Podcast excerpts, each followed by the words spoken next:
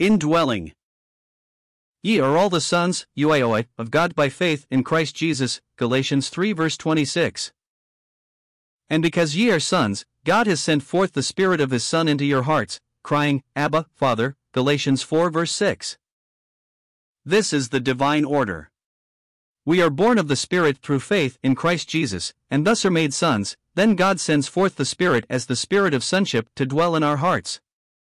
The indwelling of the Spirit is therefore, it will be observed, not coincident with, but consequent upon, becoming sons. This divine order is shadowed forth in God's dealings with Israel.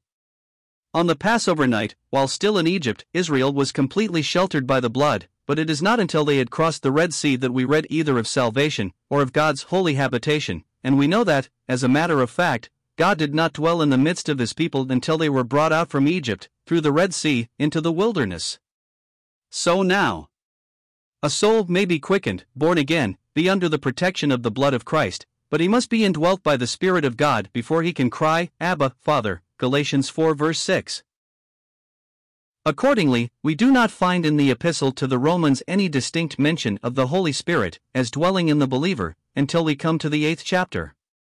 As long as the believer does not know his deliverance from sin and from the law, we search in vain for any teaching on this subject, but no sooner do we get the complete answer to the question raised, O wretched man that I am! Who shall deliver me from the body of this death? Then we are told, Ye are not in the flesh, but in the Spirit, if so be that the Spirit of God dwell in you. Romans 8 verse 9. The truth then is that every saved soul has the indwelling Spirit, and doubtless when the gospel was first proclaimed, proclaimed as it was in all its fullness, simplicity, and power, those who received it by the grace of God were brought at once out of darkness into light, and immediately received the seal of their redemption in the gift of the Holy Ghost. But now, in the confusion that reigns around, when the gospel has been so largely corrupted by human admixtures that the fullness of the grace of God in Christ Jesus is seldom preached, there are numbers who, though quickened, are still groping in the twilight, groaning in the house of their bondage, and consequently have not yet received that spirit of adoption whereby alone believers can cry, Abba, Father. For the Spirit itself beareth witness with our spirit that we are the children of God. Romans 8 verse 16. And hence, if we do not know that we are children of God, and cannot cry in filial confidence, Abba, Father, it is because we have not the Holy Ghost dwelling in us. Our object now is to unfold what the Scriptures teach concerning this subject. As we have seen, the Spirit of God takes up his abode in us, consequent upon our becoming sons. And this it is which distinguishes a Christian from the saints under the old dispensation. Jewish believers were quickened, born again, but they knew nothing of God's Spirit as dwelling in them, for the Holy Ghost was not yet, because that Jesus was not yet glorified. John 7 verse 39. He wrought by his power, for it was he who quickened the Jewish saints, as well as Christians, he also strengthened them for walk and service, but his coming down from heaven as a person to dwell in believers, and in the church, was consequent upon the death, resurrection, and ascension of Christ. This difference is marked in one aspect very plainly by a prayer of the psalmist Cast me not away from thy presence, and take not thy Holy Spirit from me. Psalm 51 verse 11. But the Apostle Paul, writing to the Ephesians, says, And grieve not the Holy Spirit of God, whereby ye are sealed unto the day of redemption. Ephesians 4 verse 30. Working by his influences in the heart of the psalmist, it was possible for him to lose that blessed power, but believers now, though they may grieve, are sealed by the Holy Spirit until the day of redemption. Just as the presence of the Holy Ghost upon the earth, in the house of God, characterizes Christianity, so his dwelling in God's children distinguishes them from the believers of all past dispensations.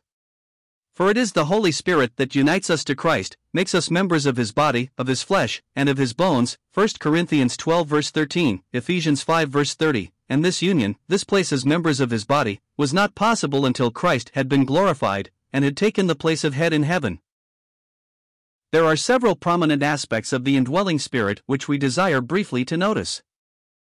1. As a witness. The presence of the Holy Spirit on earth is the witness of accomplished redemption.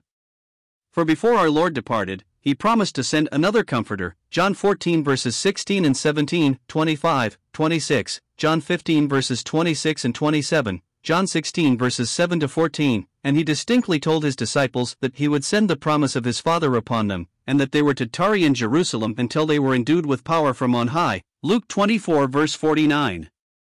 The descent, therefore, of the Holy Ghost on the day of Pentecost was the infallible sign of the completion of redemption, or rather the proof that God had accepted and was resting satisfied in the finished work of Christ. For it is the Spirit that beareth witness, because the Spirit is truth. 1 John 5 verse 6. But here we speak rather of the Spirit as dwelling in God's children, and as such, as we have seen, he bears witness with our spirit that we are the children of God. Romans 8 verses 15 and 16, Galatians 4 verses 6 and 7. In this aspect, he is the witness of accomplished redemption to the individual soul, as will be seen when treating the next point, and hence every child of God ought to know by this sure testimony that he is saved. But it may be asked, how is this witness borne to our sonship? The very fact of his presence within us testifies to it, but by his presence he forms within us affections suited to our relationship, begets in us desires after the enjoyment of the Father's love, enables us in the holy intimacies of our filial place and position to cry, Abba, Father, verifies to our souls the word on which we have trusted as revealing to us the relationship and the blessings which belong to us as God's children, and thus bears very distinct witness with our spirit. No, it is not an audible testimony, and it is discerned and apprehended by our spirit alone, but it is none the less, nay, it is all the more, real on this account, because indeed it is a living secret between ourselves and God. The strength and distinctness of his testimony, it ought not to be forgotten, will depend upon conditions. As many as are led by the Spirit of God, they are the sons of God. In other words, just as being led by the Spirit of God is an evidence of our being the sons of God, so it is, when we are led walking in simple, loving obedience and dependence, that our spirit will discern most clearly his testimony to our sonship. But if we are so walking as to grieve him, we shall listen in vain for his testimony, for we shall have grieved him into silence. God will not therefore permit any of his children to walk carelessly, resting the certainty of their salvation on the ground of their being children, but he reminds us that if we are his, we shall be led of the Spirit, and that he will bear witness with our spirit, and teach us to cry, Abba, Father. 2. As a seal. This truth is set before us in several passages. Now he which stablisheth us with you in Christ, and hath anointed us, is God, who hath also sealed us. 2 Corinthians 1 verses 21 and 22. Again, in whom also after that ye believed, ye were sealed with that Holy Spirit of promise. Ephesians 1 verse 13. And in the same epistle we are exhorted to grieve not the Holy Spirit of God, whereby ye are sealed unto the day of redemption. Ephesians 4 verse 30. The Holy Spirit given to dwell in believers is himself the seal, i.e., God thereby marks them out, takes possession of them as his own, and declares them by the Spirit being within them to be his property.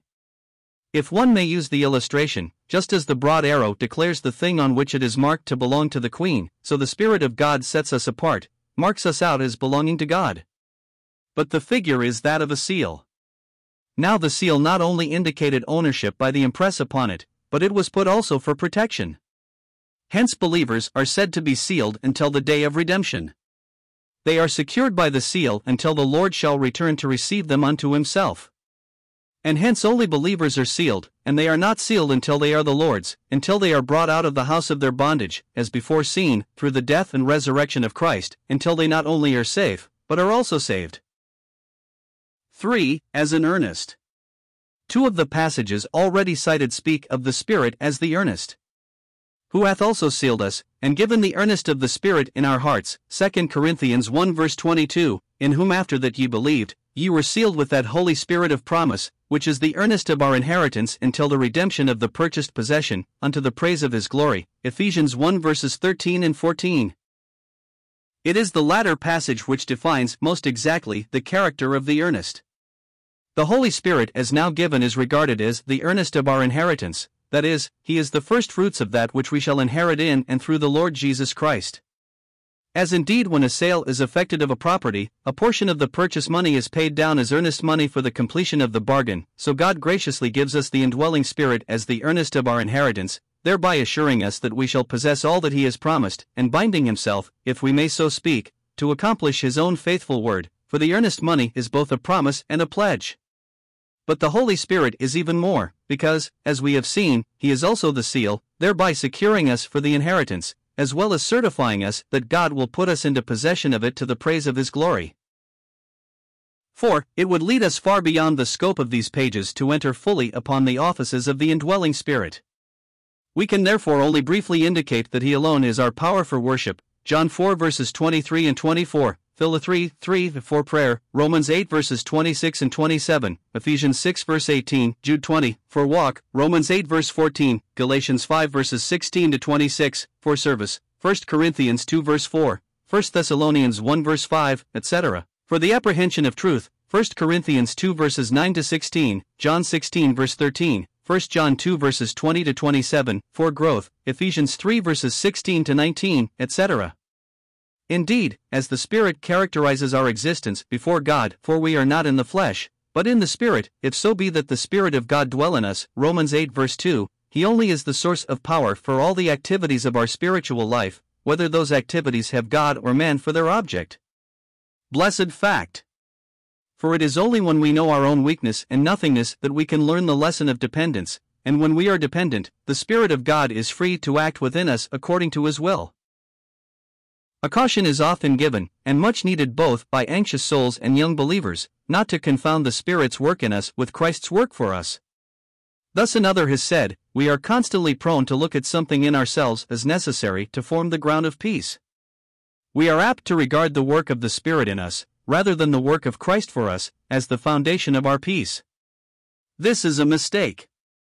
The Holy Ghost did not make peace, but Christ did.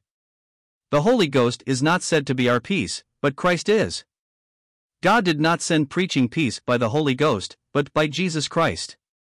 Compare Acts 10 verse 36, Ephesians 2 verses 14 and 17, Colossians 1 verse 20.